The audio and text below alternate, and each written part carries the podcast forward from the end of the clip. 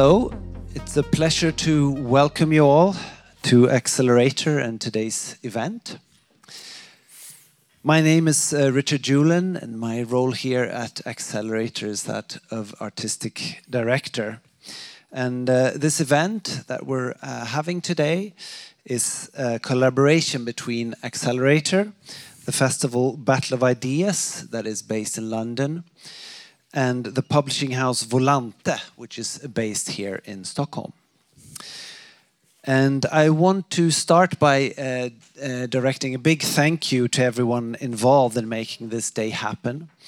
Uh, in particular, Alistair Donald of Battle of Ideas, Johan Wirfält at Volante, and our own Tove Nilsson and uh, Vendela Grundell Gachoud, who have worked uh, intensely for quite some time to make this happen.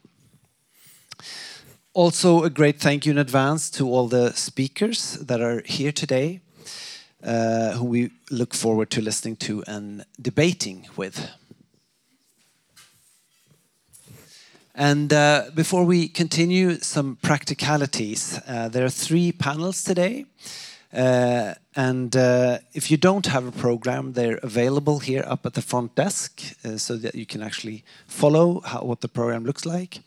Uh, should you not want to make your way over there, you can also go online. It's on our website.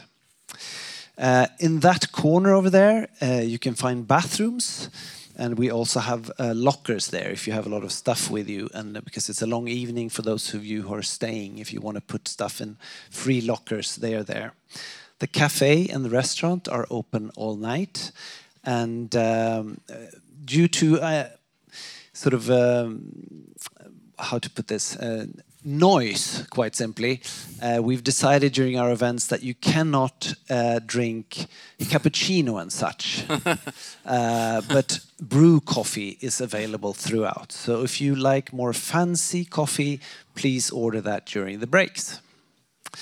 And uh, finally, uh, the doors in that corner uh, are also the doors to our exhibitions.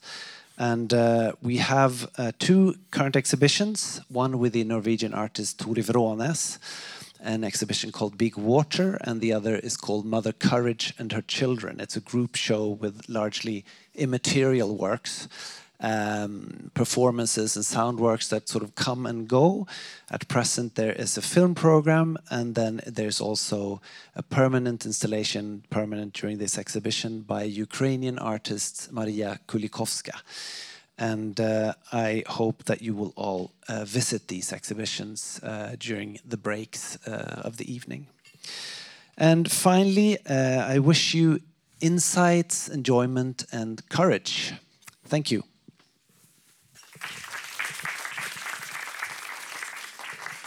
Thank you very much, Ricard, and, and thanks uh, right at the start to you and uh, Tove up there and to Vendela uh, and also Johan from Volante Publishing, who've uh, uh, done the work really in organising this event. I just turn up, uh, come flying from London, and and uh, chair a few things. So the really hard work has been done by people other than me. So thanks a lot for for, for, for doing that. I'm Alistair Donald. as as Ricard said, I'm I work for an organisation called the Academy of Ideas, based in London, and we organise a festival called Battle of Ideas, which has been going for about 17 years now. Um, and just to, to give you a little bit of insight into the, the festival, uh, it was set up 17 years ago, as I say, at a time when politics had become fairly dry and managerial, and we wanted to inject some life and some ideas back into the public sphere and into public debate. So we set up the Battle of Ideas Festival. And really, the idea behind it was that not only could we uh, have very interesting and good panels of people to discuss these things, but it was very much that we wanted the audience to be involved in these discussions as well. So, what you'll find in each of the discussions that we have today is that we have fairly short uh, introductory remarks from each person on the panel, but really that's a prelude uh, to an opportunity for you all to be able to ask questions, make points, challenge what they say if, if, if you want to, so that we can have some sort of genuine reflective discussion on some of these important topics that we're going to discuss across the course of the day. The festival uh, started its international program about 12 years ago um, because we thought it was very important to uh, go beyond uh, London and England the UK. Sometimes people can be very insular in these things, and we wanted to create a situation where we could have some interesting international conversations, where we take some of the key themes of the festival every year and do them in cities around Europe. And um, we've, we've, you know, people are off to Athens next next week. We've done a, a discussion in Berlin last week. Uh, we've been in Warsaw. So we, you know, the, there's a number of European cities that we hold these events, and I, I always find that they're quite rich discussions because uh, we're getting interesting international perspectives, and hopefully that can be uh, very much repeated uh, here. We've, we've been doing events in Stockholm actually since 2014 although COVID uh, situation knocked us out for a couple of years. So it's very nice to be back in Stockholm at, at, a new venue, first time that we've been here, and it's nice to have a new home for, for Battle of Ideas in, in, in Stockholm. So just to, very quickly, um, the, the discussions today, the first one, which I'll introduce in a minute, is going to be on the war in Ukraine, but I, I guess just as much the ramifications of that war for the situation in the rest of Europe. Uh, the second discussion will be, it's called challenging orthodoxies, free speech in universities. And we thought it would be interesting and useful uh, to have a discussion, given that we're on campus uh, just now, to have a discussion on academic freedom and some of the issues that surround uh, all these quite terse and controversial uh, situations regards free speech uh, these days. And then the final session is going to be on courage, and this very much a tie-in with the exhibition that Ricard mentioned, which you should all go and see, as he, sa- as he said, uh, Mother Courage and Her Children, which is downstairs. And we thought that that would be a useful jumping off point to have a, a conversation about what courage means today and some of the, the, the, the ideas around courage today. So that's what's coming up across the next four hours. Um, all of them will be panels of uh, speakers with lots of different interesting perspectives, different points of view, I think, but we'll see. We'll, we'll hopefully draw that out. Uh, but most of all, as I, as I said earlier, and I, I, would really reiterate, it's an opportunity for you all uh, to become involved in this conversation and to ask lots of questions and, and make points. And we'll be coming straight out to you to hear your points of view uh, as soon as the panel have finished speaking. So let me say a few, just a few words about uh, uh, this first discussion, which is called War in Ukraine Crisis or Rebirth for Europe. It was 30 years ago that the American intellectual Francis Fukuyama published his book, The End of History, uh, where he he kind of said basically capitalism, liberal democracy, that's the final form of government, uh, and that big questions of human history had broadly been settled. Well, on the 24th of February this year, as we all know, Russia invaded Ukraine. And I think it's fair to say that all of the old certainties suddenly were thrown up in the air and everything became uh, up for grabs and a product of discussion and debate and, and, and conversations all of a sudden history seemed to become unfrozen, as it were. Uh, and the return to, to, to, war in Europe called into question uh, many things. I, was interested to read that uh, Magdalena Andersson, the, the Swedish Prime Minister at the time, uh, had, had, said there is a before and an after the 24th of February. So she put it that, that bluntly that there was a world before the 24th of February and now there's a world afterwards. And one of the things I think it would be quite nice if, to tease out with our panel is just what we think this world post 24th of February, the invasion of Ukraine, uh, is, is, is all about. And you all of you will know that we're kind of facing energy and economic crisis in Europe, security crisis. Uh, you only got to look at the situation in Poland this morning. Um, that there's been ruptions within the European Union, questions of the sort of geopolitical future within Europe, and lots of questions about, I think, how we report and how we reflect and how we understand uh, the situation in Ukraine and its consequences for the future of Europe. So, to discuss uh, these issues, uh, I'm going to introduce uh, my panel. I, will just introduce them with very short biographies, but if you want to go and look at the website, then you'll find out much more about them. Um, on my immediate left is Alex Vornovov. Voronov, sorry, Alex, uh, who's a journalist and, and writer. Uh, on his left is Maria Nilsson, who's an associate professor of journalism at the Department of Media Studies here at Stockholm University. On the far left, we've got Magnus Pettersson, uh, who's Professor of International Relations at Stockholm University. And uh, second from the end, we've got Sabine Beppler-Spahl, who's chair of the Freiblick Institute and the author of Off Centre How Party Consensus Undermines Our Democracy. So, welcome, welcome to you all. It's really nice to, to have you here. Um, so, I've asked them just to give us sort of five minutes of opening thoughts, and then, as I say, we'll, we'll come out to you for any of your thoughts and questions. So, Alex, do you want to kick us off? And the microphone is on when it's red. There you go. Thank you, Alistair. In my introduction, I just want to make two points. And the first one is that Fukuyama was wrong. well, he, he was wrong already in the 90s. Because the, what we now call Russia's full-scale invasion in February, it was not a strategic turning point in European security because Russia didn't do anything that it, it hasn't done before. Russia has been using its military to force its will on neighboring countries since 90s, starting in Abkhazia in 92, 93. Russia has also been using this military force to carve out pieces of other countries to pursue its interests. Even in Ukraine, starting in 2014. The turning point is rather Ukraine's will and ability to resist. This is the turning point. By this will and ability to resist, it has deprived Russia its ability to force its will on this country. And it also forced the West to react.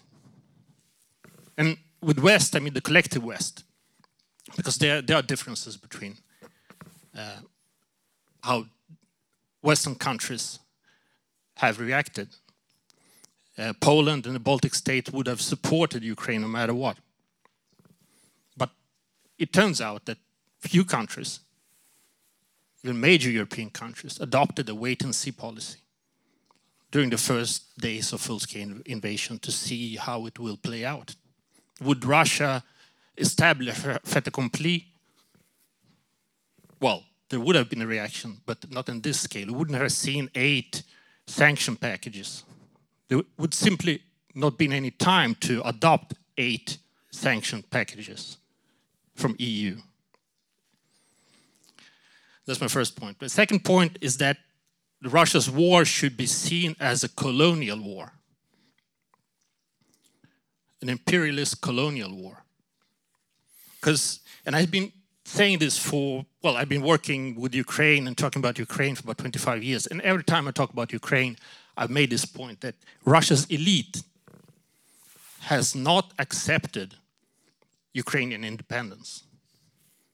They, can, they have always considered Ukrainian independence as, as sort of misunderstanding. They always wanted to dominate and subjugate Ukraine. And when every time Ukraine has resisted, Russia has raised the stakes up until this full scale invasion. And why is this perspective, the colonial perspective, important? Is to falsify, refute a number of claims that Russia is constantly making. And if there's only one message I would like to bring across today to you, is that this is the question of Russian language in Ukraine. I don't know if you've heard it before, but Russian is not a minority language in Ukraine. It's not a minority language in Ukraine. When you say that, when you realize that, it, it instantly removes a number of claims Russia is making um, in terms of protecting Russian speakers, protecting Russians in Ukraine. Russian is not a minority language in Ukraine. Thank you. Okay, thank you. All right, so some useful thoughts to kick us off. Thanks, Alex. Um, we can come back to some of those because I think you've raised some interesting points and we can, you know, look at them further. But yes, Maria, do you want to just give us your thoughts? Yes, thank you. Well, like many other people, on the 24th of February, I sat and followed uh, the news feed and looked at newspapers and different media outlets. And my area of research and particular interest is the visual communication, the visual side of news. And so I was, of course, glued to video uh, feeds and also photographs. And I ended up doing an ongoing research project, tragically actually, because I, the conflict is still going on. But I became interested in pretty quickly. Uh, there were two two aspects or two issues that I've been thinking about. One is, of course, the proliferation, the virality of the image feeds on social media and so forth, TikTok, all these opportunities for people to express themselves in the Ukraine, uh, for example, uh, but also all the, the disinformation, the misinformation, the manipulation of images. Uh, and of course, that is not new, uh, but there are so many opportunities to get images out and messages and information out very quickly now. That is sort of that sort of comes up to the surface for me. The question, the sort of the integrity of sort of the truth claim of the image, to use an, an old old-fashioned term. And when I talked to editors in newspapers here in Sweden, they, one of them said, uh, "Well, we fact checking and verification, of course, is not new to journalism, but it's a very important question. And sort of transparency and, and doing a double verification of sources before they're published. And they said, well, we can't be wrong. The credibility, our credibility is everything. So it sort of brings up the questions of verification uh, and, and what is actually truth. The other one is, of course, the ethics of publication of imagery. Uh, Swedish news organizations, as, as, well as in other countries as well, published images from Bucha, for example. And for some editors here, that was sort of the turning point where they felt that we have to show this. So that is something that I know that were, was discussed in different newsrooms. Of how do we ethically show this, ethics, the integrity of the people who are affected, and the question, the, sort of this fear of compassion fa fatigue that they also talked about. Um, so one of the questions one of the editors also brought up was saying, well, uh, we are really looking for ways of showing this ethically, but in a way that with integrity, but also uh, for people to keep feeling and keep feeling engaged. And nine months into the war, then the question is, uh, how can journalism or the news media do this in a way that uh, tells the story in a sort of a respectful way. So I think those two questions, uh, verification and, and ethics, that are not new to this conflict, but they sort of really been brought about in a sort of urgent way, also because of the sort of the horrific circumstances that have to be shown. I mean, according to some, and I actually agree with that position to a certain extent. That would be a question, um, the ethics of showing or not showing. Thank you. Yeah, okay, very good. That whole misinformation debate was really interesting around uh, the, the, the question of whether it was you know who bombed it and, and, and, and the extent of the damage. So let's we can come back to that. But um, who was next? I think it was Magnus, wasn't it? Sure. Thank you so much for inviting me, first of all. I totally agree with Alex that we, we must see this um, in a longer perspective of Russian behavior. I mean, for Swedes and Finns, uh, Russia has been an unpleasant neighbor the last 500 years. Uh, but, I mean, the Russian war in Ukraine started actually in February 2014 rather than uh, February 2022. Uh, and we saw also the uh, quite big reactions, political, economical, and military reactions from the West already in 2014. Um, as Alex also mentioned, Russia had already in in, August 2008 showed that it didn't respect the liberal rules-based world order uh, in Georgia, and even before that, uh, of course, in the 1990s. But the wake-up call, uh, as Anders Fogh Rasmussen, the, the NATO Secretary General at that time, it came actually in the West in 2014. And what February 2022 has brought, I think, is more of the same additional Russian aggression and brutality, and additional Western political, economic, and military reactions, and, and above all, in, even more increased uh, cohesion uh, in, in the West. Finland and, and, Sweden's applications to NATO uh, is, uh, of course, uh, uh, an example of this. this is two countries that has been on the line for a long time, especially Sweden, more than 200 years, but they have cooperated closely with NATO since the end of the Cold War. Uh, but now they they actually also took the step to uh, uh, uh to apply for NATO membership. So. Um, uh, what is the solution then? I think it's difficult to negotiate with countries such as Russia. Um, that their behavior, aggressive behavior, must be must be contained. Uh, the containment strategy that, that uh, the West used during the Cold War actually actually worked. Um, and I also think that this containment policy must include uh, China and other states that challenge the liberal world order. And I think that the West is is is capable of that. The the, the big question is that uh, is uh, like Alistair mentioned, if the will is there, uh, right now it's there, but in the long term, and I think that uh, Russia and China and other revisionist states calculate that we will not um, um, keep, be able to keep this cohesion in, long, in the longer term. Thank you. Okay, thank you.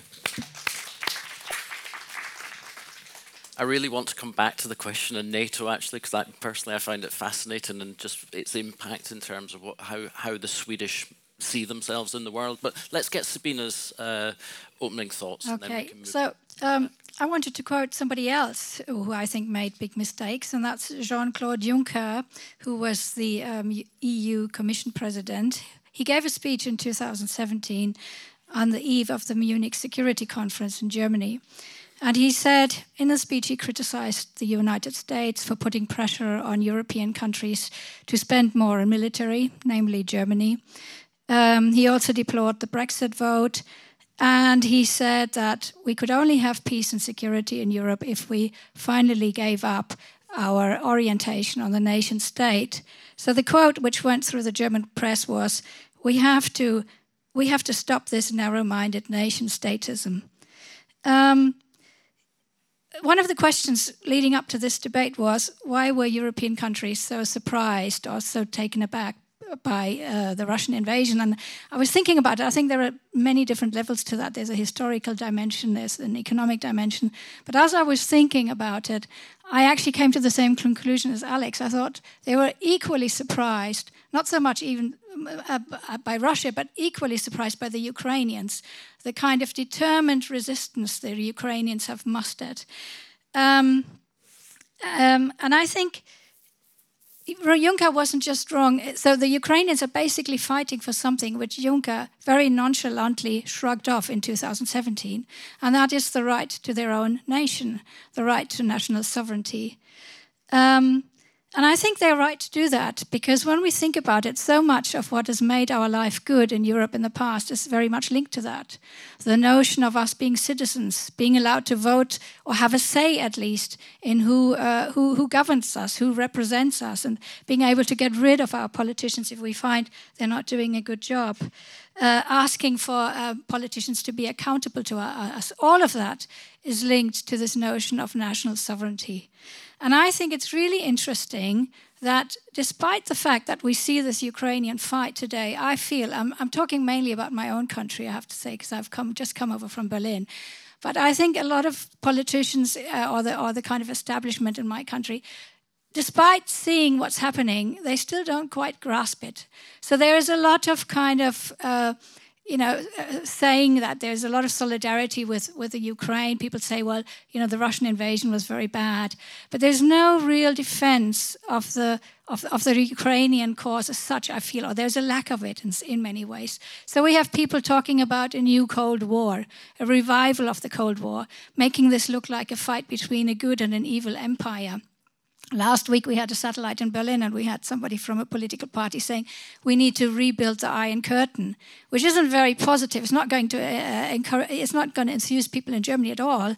It's not going to make them feel solidarity with with the Ukraine. This argument, or we had politicians using the Ukrainian the, the struggle for, for their own kind of legitimacy, making themselves look better in this kind of fight between good and evil. So we have our foreign minister Annalena Baerbock, who spoke in the Czech Republic and said, when she was asked uh, about her position to Ukraine, she said, Well, I stand with Ukraine. I will always stand with Ukraine, no matter what my German voters think.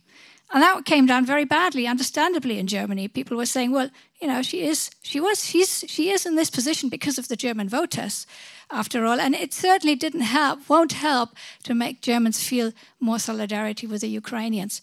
So, what do I make of all this? I think, well, uh, you know, I, I think we, we should show solidarity with the Ukraine.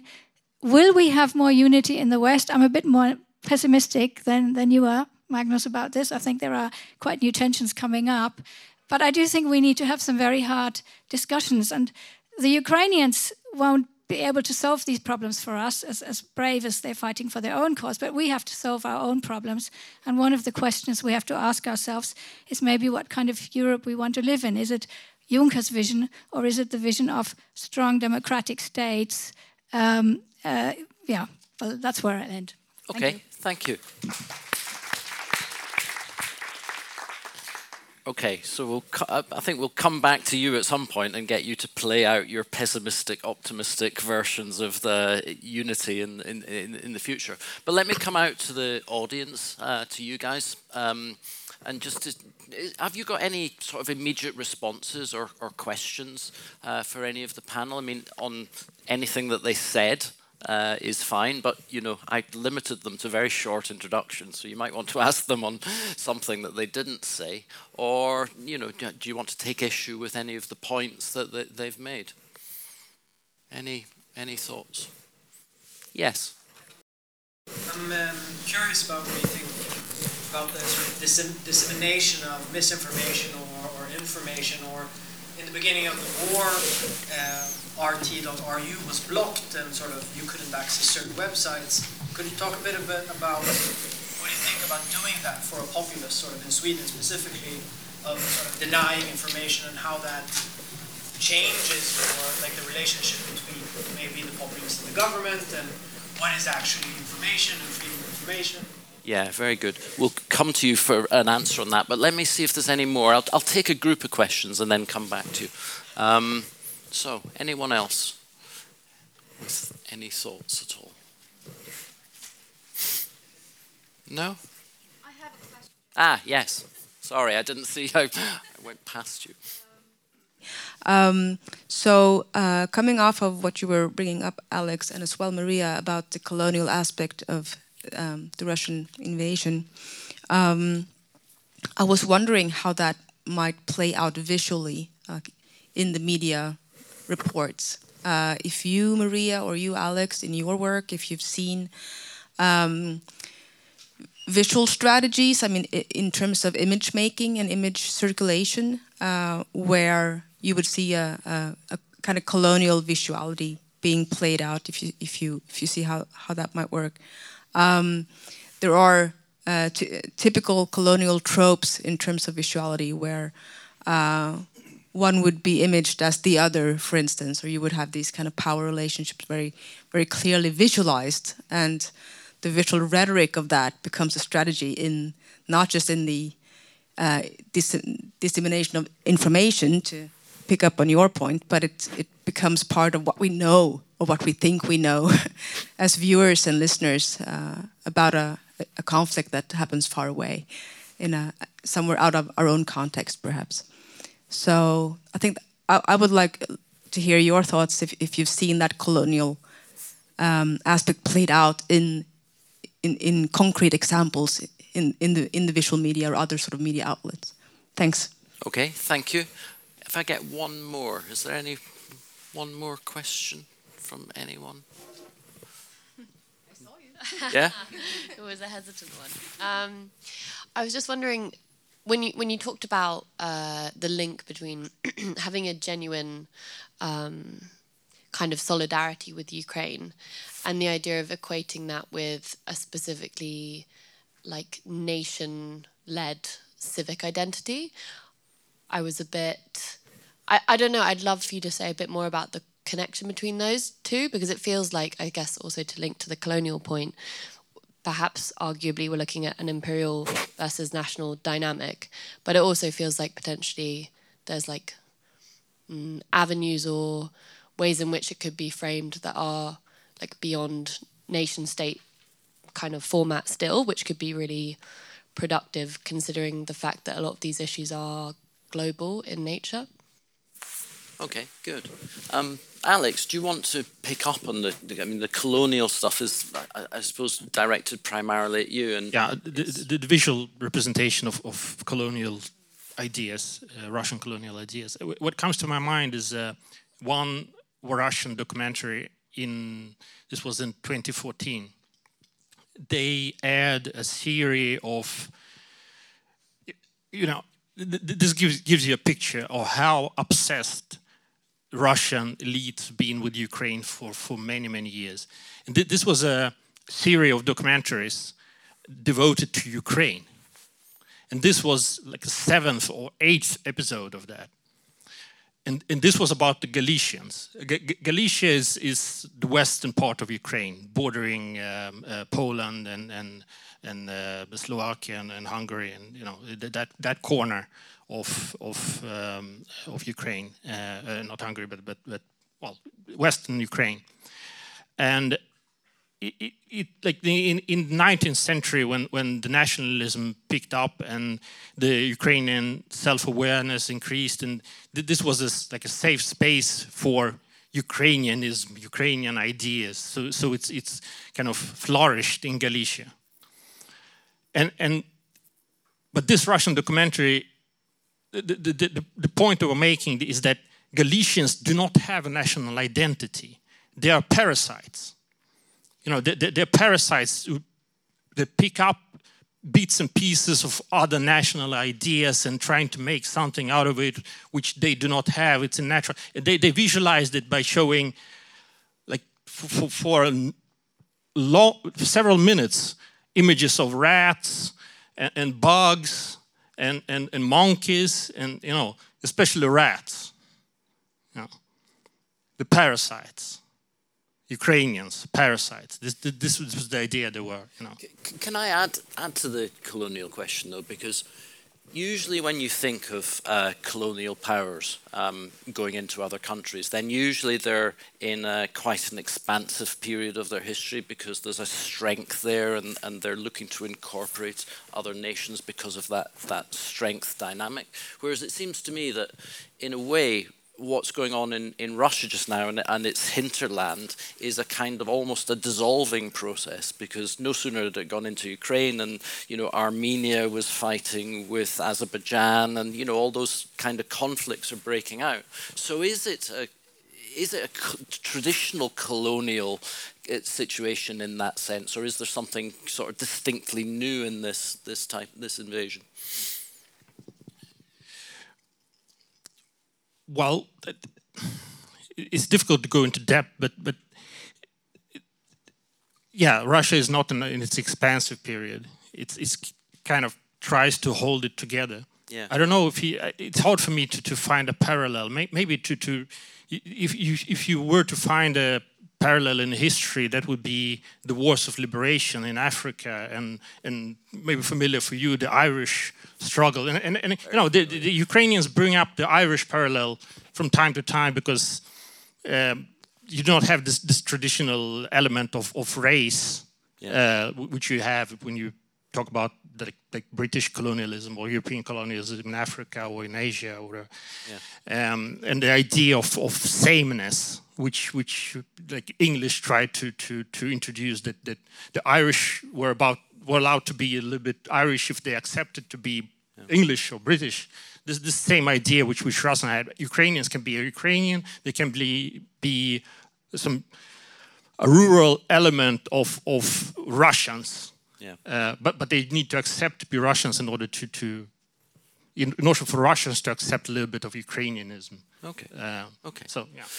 So let's go to, to Maria and, and the question from up there about the misinformation and the disinformation. I think has to come to you as as a professor of media uh, studies, but just um, because it is true, isn't it? I mean, th- there's a con- must be a concern for anybody Yes. involved, either as a journalist like There is, Alex or, yes. or like yourself. Uh, At not only the you know there's a worry over disinformation and it, it, it takes new ways as, as as I think you hinted at Yes. in your uh, o- opening remarks, but also there's, a kind of generalized disinformation, and yet going to the point of censoring it and, and Yeah. controlling it seems The question was that about the colonial discourse? Yeah, first. Well, I think the interesting thing, there's sort of this, this background or sort of this critique of, of journalism, media coverage of distant other places where focus on crisis and, and sort of people who are, are victims. And I think this is something that, uh, I mean, in the newsrooms and, and also when I was looking at the imagery in, as far as the Swedish news organizations I was in contact with, is that obviously there's an awareness of that and sort of trying to work against that. And yeah, what happens then you you you publish pictures of people without agency. So then one thing to address that would be to give context, to make sure there's context. And if there isn't context, and like one of the editors said, then well, we will not publish that picture if it comes from an agency. If it's our own picture, then maybe we can give some story about who this person was and so forth. The other thing I noticed that it is smaller sort of content analyses of uh, images in the first three months in three newspapers and just trying to look at to see is how frequent were the, the publication of images of uh, casualties and injured uh, and other types of topics and uh, it was more common to see pictures of everyday life. And I think that's something that's pretty widely known. We've seen that. It's sort of the media houses, when they do their own coverage, they try to do stories that focus on life, life sort of in the, in the war, in the conflict, Yeah. life, everyday life. So I have not personally looked at sort of more international coverage that would involve Russian sort of representations from Russia. But uh, one thing one could say is that imagery with a sort of a, a Russian perspective on this is, is not really present in this, the Swedish media, or it's, it's, it, there's very little. And, and there's also sort of the question that that is from TASS, the Yeah. state control agency. But then on the question of Russia today, and Yes. you know, because I I used to read Russia Today, Mm-hmm. I used to find it quite interesting, quite revealing actually. So is it is it kind of not one of these situations where it's better to have these uh, propaganda machines put out their propaganda and kind of have some insight into the sort of internal thinking of the Russian Yeah. state, Mm. as opposed to censoring and banning it? Yeah, I yeah, I don't know if I have really a, a view on the censoring and banning it. I don't know. Um, I know there was discussion about that. Yeah, well, it, I mean, it is banned, you know, right across Europe. Yeah, but there is then there's also sort of this meta coverage, which is interesting, where uh, the news media in other countries as well are sort of discussing. I mean, I, I mentioned sort of this reflecting on uh, uh, fact checking, but also writing to to readers about why we publish or not publish these images, and that of course happens in other crises as well. But I think those are also interesting moments where journalists are maybe they sort of feel the pressure also from readers who are aware of Yeah. other type of imagery or other kinds of representations but it sort of comes up uh, i think in moments like this Okay, Sabine. Um, there was a question on, on from, from up here about the, the kind of are are you pushing it a little bit too far? All Yeah. this kind of nationhood and civic duty sort of stuff. I mean, how do you I, I think that's to a really interesting question, and I kind of thought about it for a long, long time because I'm I'm not an, a raving nationalist. I want to say that, but I, I you know, the, the what comes to my mind is we did have an diff, another time in Europe, which was in the early 1990s and in the late 1980s, when we had liberation struggles in other countries. And all of these, think of the Solidarność movement in Poland, for example, all of them were national struggles. So Solidarność actually even used the national um, colors, yeah, the, the red, white flag colors of the Polish. And yet we were very aware in Germany that we had to be deeply thankful to Solidarność for leading the struggle, because I'm quite sure that the fall of the Berlin Wall, or the, in fact the reunification of Germany, wouldn't have happened without these struggles. So it wasn't a global struggle, it was a national struggle, but it had immense international impact. And that's what I mean. And I think this is what unites us, because then people said if the Poles can do it, we can do it. You know, we want the same kind of freedom. We see that the basis for our freedom is not so different. All of our freedom is based on the same sort of thing, but it has to be rooted somewhere. And that's what I mean. Okay. Can, can I just ask you a, a little bit of an add on? You uh, said to uh, Magnus that you were a bit more pessimistic about the future of, of kind of Western unity. Do you want to just give us one reason why? And I'll come to Magnus and ask why, why he's more optimistic.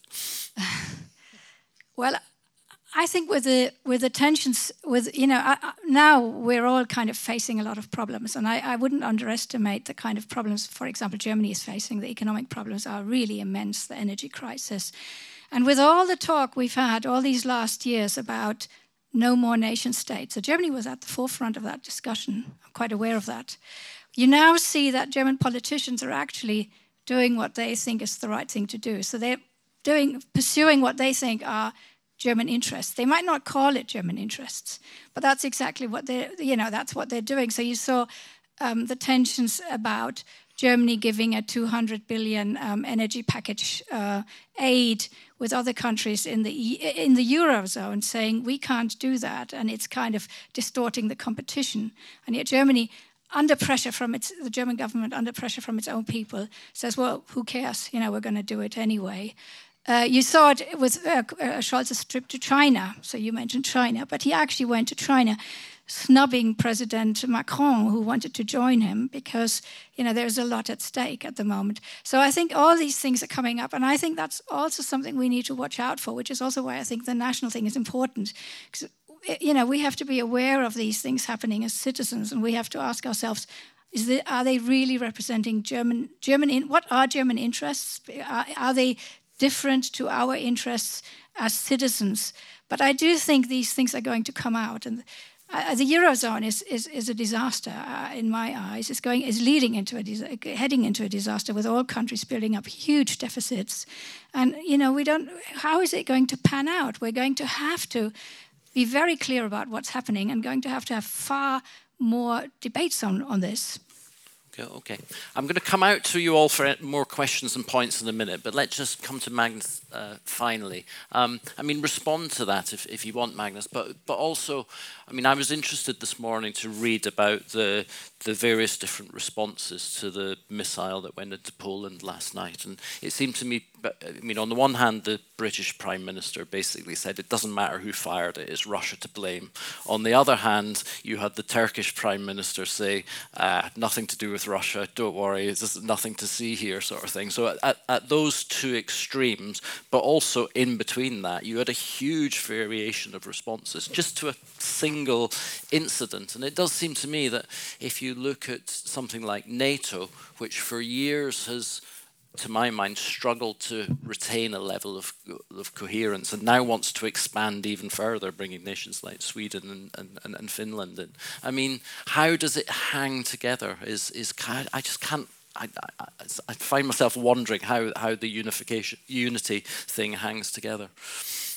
Yeah, I think I think uh, I, what I said was that for the moment there is a very strong cohesion, but in the long term um, it could be more problematic to keep that cohesion. But as long as um, Russia and China and uh, Iran and other countries are, are viewed as a existential threat to the West, I think it's um, it's going to we're going to keep this cohesion. But if you look back also uh, during the Cold War, when when we had this uh, common containment strategy, there were also uh, countries uh, in the West that sort of opposed to uh, to uh, military actions and other things that NATO did and so on and so forth. So I, I think that we will always have this uh, underlying kind of disagreement in details, but but I don't think that uh, as long as as long as they continue to behave like they do, and and the Western uh, governments and people are viewing Russia and other countries as existential threats, I, I think we will uh, be able to keep it. Okay, right. Back out to you guys again. Any any yes, so there and. Um, do you need the microphone? I'll be microphone carrier as well. Yes, that's it.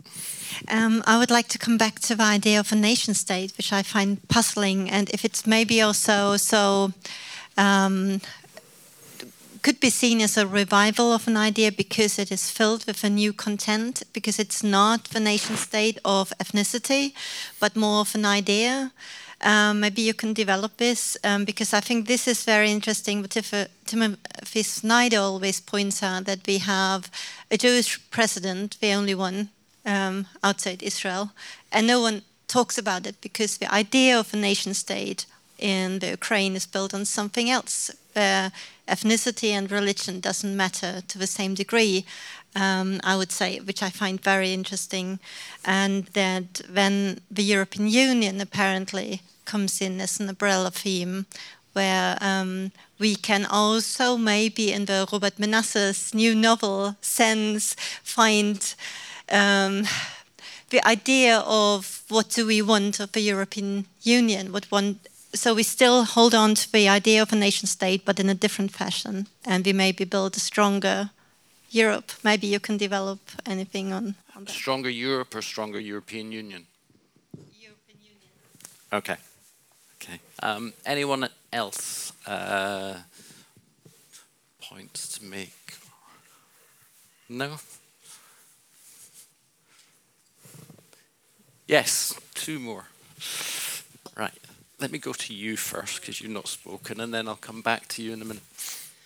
Um, I thought it was really kind of quite shocking last night because, of course, uh, if it had been a Russian attack, that's quite a clear line in the sand uh, for NATO. Um, my name's Rosie Kay, and I, have I've worked with the British military for about 14 years, although I am an artist. Um, and I know kind of what's going on in terms of deployment. Uh, right, well, that's been going on with deployment, uh, particularly the British Army is holding, I think it's the Latvian line, um, and the Prime Minister has said if Russia wants to invade and cross this line, then your troops will be massacred because the Russians don't play with the same rules, let's put it that way. And so the moment sort of last night made me kind of really think about, you know, what is what is that line? What is that point? Do we sit and do we wait? And for how long? And I just wondered if you could talk about the military, the differences of military approaches in your in your countries, um, and how different that might be to, say, a British NATO approach. Thank you. Thank you.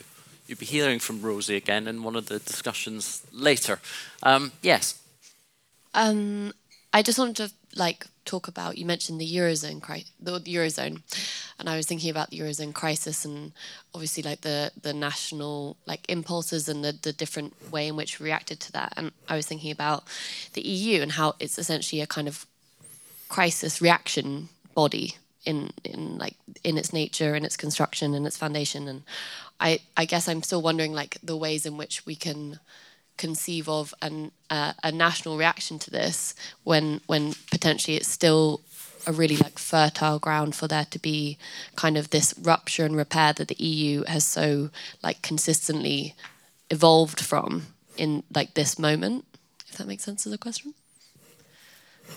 like in the same way that you're discussing, like how could we think about this in uh, national uh, reactions?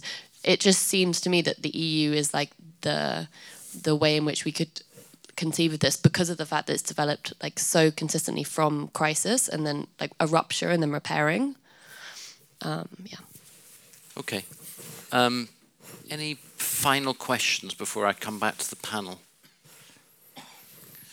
You'll regret it if you don't ask. You'll walk out of here thinking, "I really wanted to ask that." There you go. I knew. I knew there'd be someone regretting things.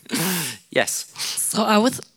I was thinking about the discussion about language and uh, that Yeah. you brought up, uh, and I both want to hear you evolve that a little bit more. Like, so what what role does the Russian language play in Ukraine and in this conflict? And also, if we expand that question a little bit to the discussion of nation states and identity, in the beginning of the war, it felt like Russia somehow thought that they would be welcomed into Ukraine, or at least that was the message that they tried to convey, and that some of the soldiers said that, like, yeah, we actually thought that people would just say hello and uh, welcome here, you know. But uh, that was obviously not the case. So, like, I guess what I'm grasping at for with this question is like the worldview, the Russian worldview uh, on the Ukrainian identity and how that comes into play in the conflict. Okay. Thanks. Any final ones? No? Okay, I'll come back to um, all of you. Um, Alex, do you, I mean, do you want to just expand on that a little bit? But I suppose one of the interesting things was if, if you think back sort of nine months ago to the just after the invasion, I think one of the common sentiments at that time was that um, there was such an ethnic diversity within Ukraine that it would be impossible for them to register uh, uh, as a as a kind of coherent nation state, and yet that even in, in the eastern region where most of the Russian people are, that, that that sort of sense of difference does seem to have been to some extent tempered just by the fact that they've been under attack from Russia and people have kind of come together in, in, in kind of solidarity. I mean, is that overestimating it or is there something to that? Well, there's quite a lot into this. You know, Yeah. I hope to. Well, there's no time for me to elaborate on, Yeah, well, on every give us a couple of thoughts, though. Yeah. Well, I, I, well, let me start with just just replying to this this idea. With, yeah, is Ukraine a new kind of nation state which is not based on ethnicity? Well, yeah. Focused on ethnicity. Yeah, yes and no. No, because there's some sort of um, uh, base for Ukraine as such. There's an Ukrainian language is important because it's been put down for 300 years plus, 300 plus years. Um, the, the Ukrainian ability to write their own history instead of accepting the Soviet version of Ukrainian history. That's important. But it's not, uh, it's inclusive national idea. It is inclusive nationalism, you could, you could call it that way.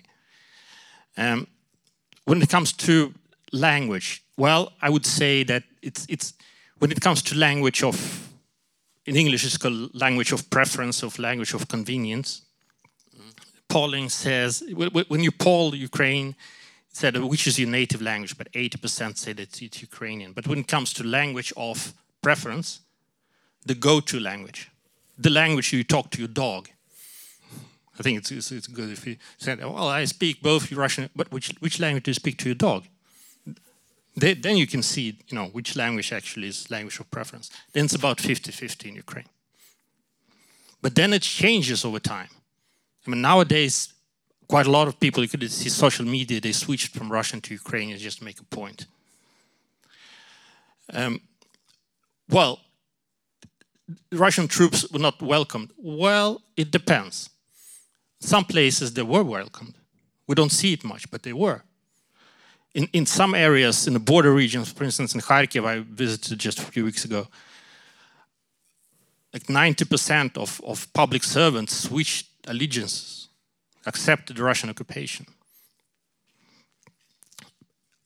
In areas where Russia entered without a fight, more people tend to accept it. They did not embrace it, but they did accept it. In areas that were shelled, like big cities like Kharkiv, in Kharkiv was considered to be know, pro-Russian. You know, it's never been pro-Russian, but it was considered to, to be such. Yeah. It's very much Ukrainian. You see Ukrainian flags everywhere, and and and I, I didn't hear much. I don't hear much Ukrainian spoken Ukrainian in those areas, but but people try, yeah, here and there. And is that a consequence then of of kind of being under attack and having Yeah, to respond? definitely, to that? definitely. That, That's that, that that's that, that's part of that. Yeah, yeah. Okay. I don't know if I answered your question. Yeah.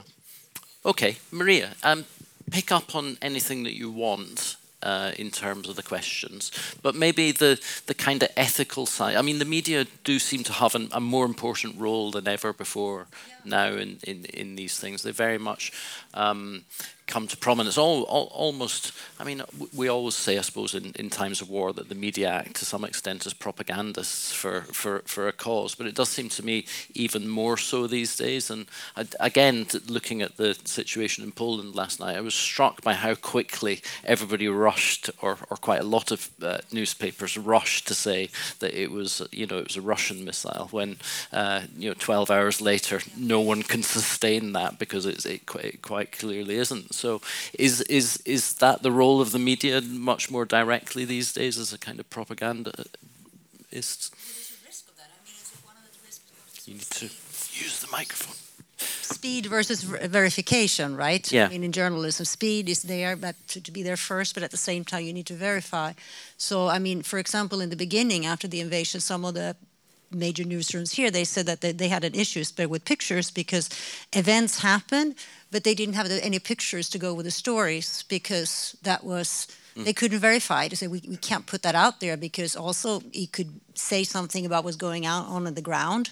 If you have put an image, it seems like it's proof, or it could be propaganda. For example, publishing pictures of war criminals. Yeah. That's something I know that that was also discussed. So there's a risk, and also, uh, I mean. Uh, the media has access in, in Ukraine and, and can cover stories, but there's also the frames for access and the events that they maybe cover or images that come from the uh, the government or the defense. So, uh, are in what context are those pictures published? Are portraits of uh, politicians, or also when Zelensky goes to someplace? So, I mean, th- those are important things also. So, it's a different kind of sort of, I guess, framing or, or control over, over a message. Yeah. So I think there's yeah there's a risk, and also this this thing with speed that is not new, right? But I think because all that all those that information, imagery, and all those things are out there circulating, um, that is is adding an extra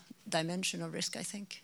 Okay. Anything else that you wanted to mention, or shall I move on to Sabine? I think that's fine for now. Okay. I think, I think Um, Sabine, I mean, again, pick up on, on, on anything you want, but I thought you might have a comment actually on the, on the kind of divisions within a nation and, and, and how they're overcome, being from Germany and, and, and you know the, the unification of Germany. I mean, I, I remember when I used to go out to Germany in the early 90s, just after unification, to visit people in the West, and they always used to talk about Westy besties and Easty beasties, and there was a kind of sense that that division would, would remain, and you know some people still do today. There's still, you know, the, the economies of both sides of Germany are dramatically different. There's a kind of different set of political outlooks to some extent as well, would be possibly fair to say. So, kind of what's the overriding force in terms of making a nation state in, in a situation where things have been, uh, you know, it, divisions have existed?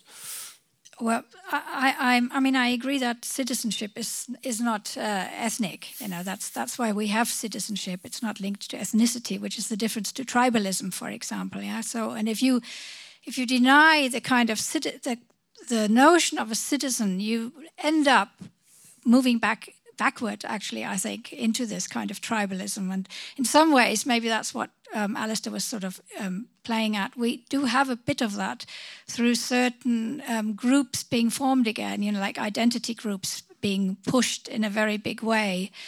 Um, and uh, divisions made to look as if they were as if they were ethnic again. So you know we have perhaps divisions between East and West Germans to a certain extent, um, but uh, that's because East Germans still have a different kind of experience, you know. So East Germans would, would experience things differently to West Germans.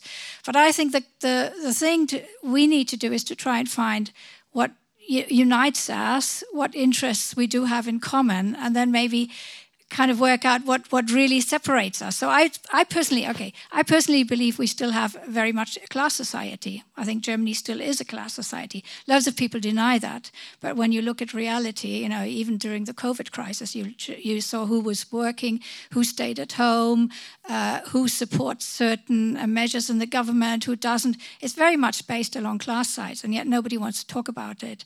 And I think that's yeah, and that's what I think is also part of being a citizen is to understand that we do have different classes within a society. But the question is, what you know, what do we want as citizens? What what what do we want for for our for the country? How can we found solidarity beyond the very narrow kind of interests which certain people have, and especially beyond the kind of identity interests which which are being pushed at the moment?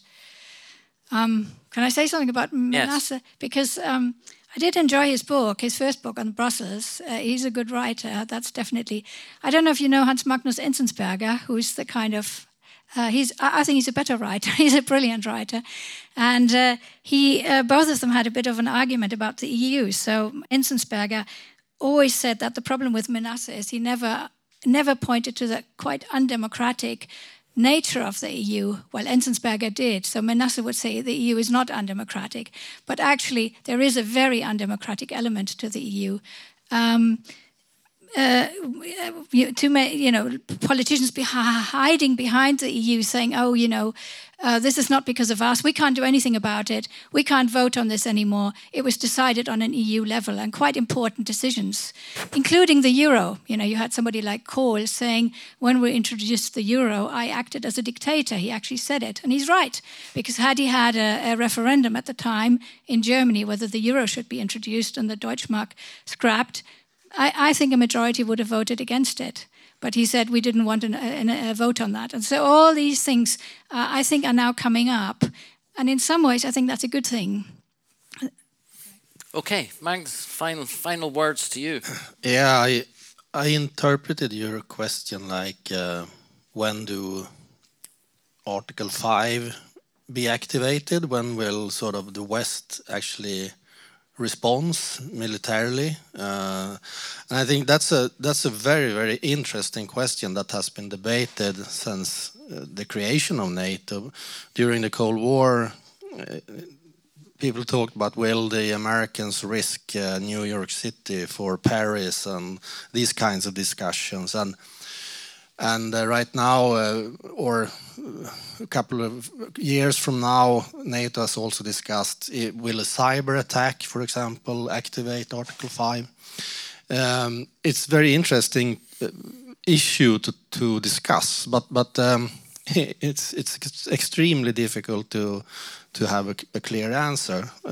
I mean, the obvious answer is when the North Atlantic Council activates it uh, then it's activated. But even then, they they will probably not start with dropping nuclear weapons at at the attacking uh, country. It would be some kind of escalation and and try to sort of. Uh, um, so solve the conflict after all. So, so yeah, that's a very difficult question, but I tried to. Okay, thank you. So, I, I, I, mean, we've had an hour. I feel like we've barely scratched the surface of a massive uh, subject like this, and no doubt you've got lots of kind of questions, whether you want to uh, uh, uh say them out loud or not. Um, I'm sure the speakers will be hanging around for a few minutes, uh, so go, feel free to go and talk to them and ask, ask them whatever. But uh, we've got about 25 minute break until the start of the next discussion, which is on kind of academic freedom and free speech in universities. But I think we should thank them all for all their efforts.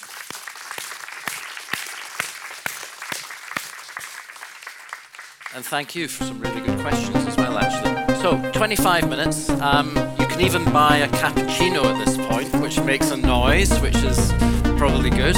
Um, and we'll, we'll see you back here soon.